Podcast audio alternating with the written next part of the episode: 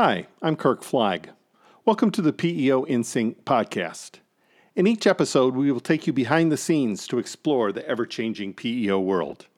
We will talk with the industry legends, the people whose hard work and creativity shape the PEO world of today.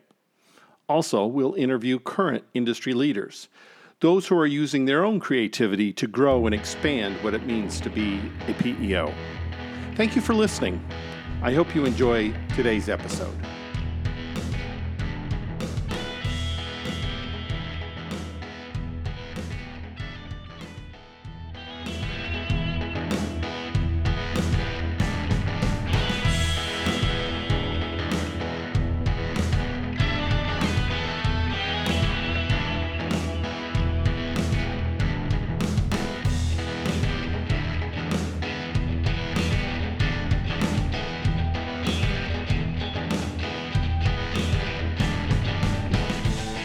Good morning. As I said in my final episode for last season, as soon as the Viking River case came out from the US Supreme Court, I was going to have my go to person on PAGA claims uh, discuss the implications for you. Um, I think it's a very important decision for PEOs and employers in general.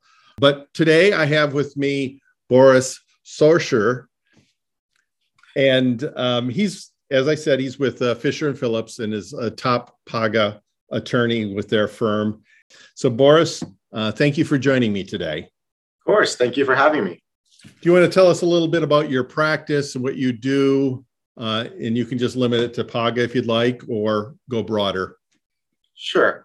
So, most of what I do is wage and hour class action defense, and that includes in it both class actions and PAGA. And those are the types of cases that, unfortunately, if you're stuck with one of those cases and you're an employer, you're going to be dealing with a lot of very complicated and expensive issues. And I help to get employers out of those. And that's probably 80% of my practice. And in California, you there's a lot of volume in those types of cases, unfortunately. Yeah, I should have stated beforehand that PAGA is a Private Attorney General's Act specific to the state of California and is one of the many reasons employers just love or PEOs love coming in to do business in California. Could you go on and explain PAGA from your standpoint? Is this a separate cause of action? Is this a procedure? How does this PAGA work? So, the easiest way to conceptualize PAGA is to think of it as effectively a mini class action. And it's, it's a statute that was passed in, well, it was uh, codified in 2004. It was technically passed in 2003. And so it's been around for some time. It came into popularity after 2012 because of a US Supreme Court decision, which basically closed the door on most class actions in California, but opened a potential window, which ended up being PAGA. Now, the way PAGA works is if you have a wage and hour claim, or basically any claim for violation of the California Labor Code, you can assert that claim on behalf of yourself and other alleged aggrieved employees, which is basically anybody else who worked for the company in a one year look back. And you're bringing that claim in a representative capacity, which is very similar in many ways to a class action. You represent everybody else you get to stack the penalties of other individuals and aggregate them with yours. That acts basically as a force multiplier and an expense multiplier because it's not just your penalties, it's the penalties of everybody. And the reason it kind of looks like a class action is because you're going to be looking at the same claims that somebody would bring on a class basis on a four or three year look back. You're going to look, be looking at it at a one year look back. But again, it's representative you're going to be looking at the violations for other individuals. And unlike a class action, you don't actually have to go through the rigors of certifying the claim and proving that it needs to be certified in court. Well, from my experience, uh, something, you know, failing to pay a, a meal break time or, or some minor issue on a pay uh, stub can turn into you know hundreds and thousands of dollars of settlements and millions if it went to court. That's how i view it from a employer standpoint. Yeah these cases gained popularity on the plaintiff side because there was an ability to blackboard. And I only really say Blackboard because very few of these cases ended up going to trial. But if you go into a mediation or a settlement discussion or a mandatory settlement conference with the judge on the plaintiff side, you could say that conceptually PAG allows for something called stacking of penalties, which is you take every alleged violation of the labor code and you go for every violation, and sometimes there's six or seven violations alleged per employee per pay period, you get a separate penalty. And once you stack up six or seven penalties per employee per pay period, some of those penalties are $50, some of them are 100, some of them are 250. And once you start stacking those, you could have a $1,000 plus per employee per pay period. And sometimes you're looking at weekly pay periods of 52 you know, pay periods a year. And if you have an uh, employee workforce of even just 100 people or so, it could become very expensive if you blackboard the maximum penalties. And on top of that, fees are recoverable as well. And so need to tack fees onto that. And these cases become a very scary proposition for employers. Let me play uh, or put you in the role of a law school professor. And what was the issue that Viking River Cruises brought to the Supreme Court? What were they complaining about? So, like I said earlier, these cases gained in popularity in 2012. The reason they gained in popularity in 2012 is because in California, you could bring a class claim and you couldn't stop that class claim with an arbitration agreement because the arbitration agreement could have a class action waiver, but it would have zero effect. In 2012, the U.S. Supreme Court blessed having class action waivers in a case called AT&T versus Concepcion. And in that case, it basically made the plaintiff's bar look for another way, or as a result of that case, it made uh, the plaintiff's bar look for another way to try to go after companies. They found PAGA, and they alleged that PAGA should be treated differently and shouldn't be subject to the class action. This issue went up to the California Supreme Court, and the California Supreme Court decided this in the Iskanian case and said, yes, we agree with you, plaintiffs' attorneys. PAGA will be separate and immune from the class action waivers in arbitration agreements. So if you have an arbitration agreement and you have a class waiver, the PAGA claim survives, rights through, and you could still use that as an effective tool against employers. In Viking, after three or four attempts of getting the US Supreme Court to hear the issue, the defense bar finally got the US Supreme Court to weigh in on whether or not the California Supreme Court got it right really are PAGA claims, special and unique little animals that get to survive class action waivers, or in some respects, should they be given the same treatment? And can you cram that claim down from a representative claim into an individual claim? And that was the primary question that the US Supreme Court was being asked to decide. And in many ways, it was an existential question for PAGA claims because if a PAGA claim is no longer representative in the sense that it's covering other employees, it loses the bulk of its value to the plaintiff's bar. It's no longer scary, it's no longer expensive. And it kind of kills that entire form of litigation, or potentially does. And that's what the defense bar was trying to get the US Supreme Court to weigh in on. Now, turning to. Go ahead. I'm going to jump into what actually happened. So, okay. uh, the opinion came out, and the opinion was frankly very exciting for the defense bar because the court gave the defense bar most of what it wanted.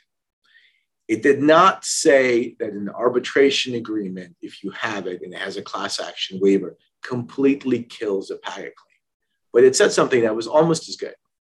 Basically, the decision was if you have a class waiver and somebody asserts a PAGA claim, what that class waiver is going to do is it's going to say your PAGA claim survives and goes to arbitration, but it goes to arbitration in a very skinny, slim down way.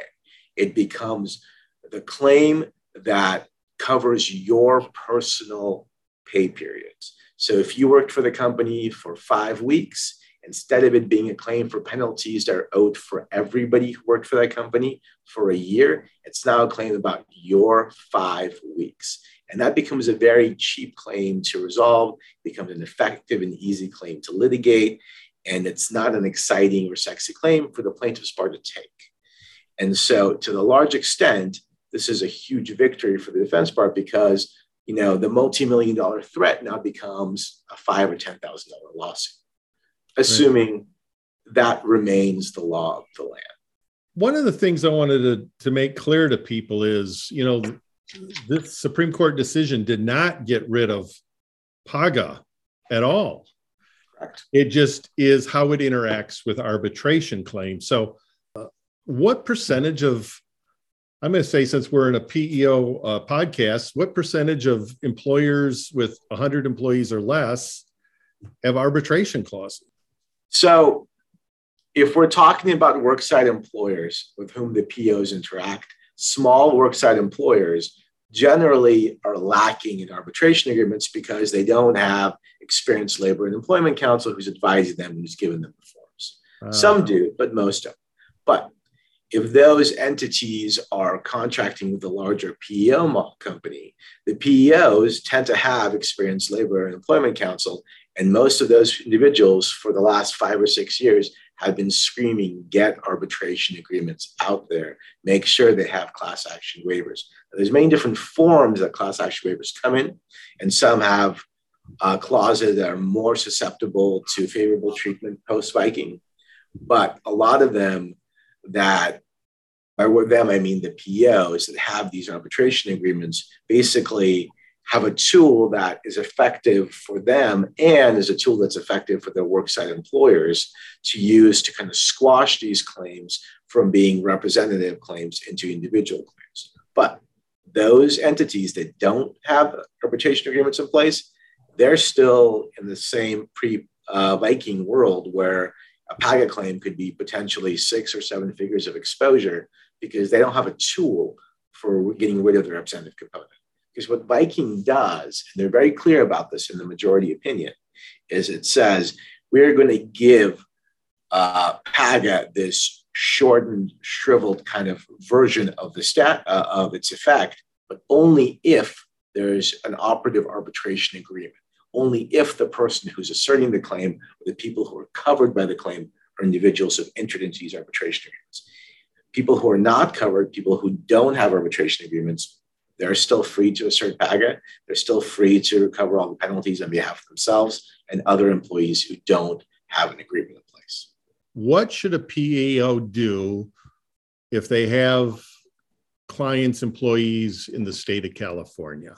I think the thing that you should be doing is you should be asking yourself one question or several questions, but the very first question should be Do we have an arbitration agreement in place?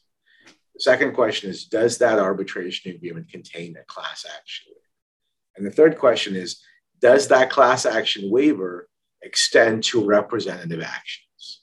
And that third question is one that is probably going to be one that you're going to want to talk to an attorney about because a number of agreements were drafted in the past to anticipate the possibility of Viking. Some agreements were drafted in such a way as to explicitly exclude PAGA claims to heighten the possibility of their enforcement. So there's going to be a lot of people who are going to be looking at their class action waivers and going, can I do more or can I do better with this clause? And I can tell you that the plaintiffs' bar is collectively huddling right now, thinking of ways to attack existing clauses and think and arguments they can make. So there's a lot of firms, including my firm, which are currently taking our existing agreements and tightening them and squeezing the language a little bit and really taking a fine tooth comb to what that clause looks like. Because some people have issues with the way the clause is drafted. Some people have issues with the way severance provisions are drafted. And so i recommend getting an agreement out there. If you don't have one and talking to an employment attorney i recommend taking a look at your agreement connecting with your existing counsel or maybe new counsel. Take a look at that agreement to decide is this the best version? Um, and then I would also recommend taking a look at how your agreements are authenticated and whether or not you can establish that anybody actually signed these things, because I think that's the next area of attack that we're going to see. Well, Boris, was there anything else that you'd like to add on Viking uh, River Cruises? Uh, you, I think you had some great insight in how the plaintiffs and defense bars are going forward, and you know, employers need to look at this as well. I think the last thing that I would add is all of this is very exciting, but we're going to also wait to see what the California legislature does.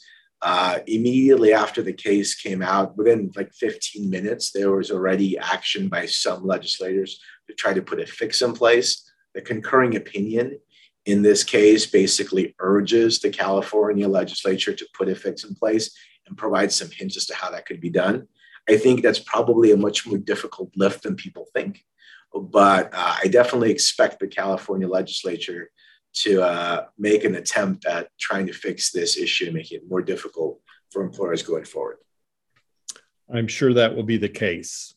Well, I wanted to get you on because I do think this is an important issue for PEO world. Uh, Boris uh, is in the Irvine office of Fisher and Phillips, and uh, urge you to reach out to him if you know you have a question about something he said in this interview. Uh, Boris, thank you once again. You've always been a lifesaver for me. Thank you for having me. It was a pleasure to be here.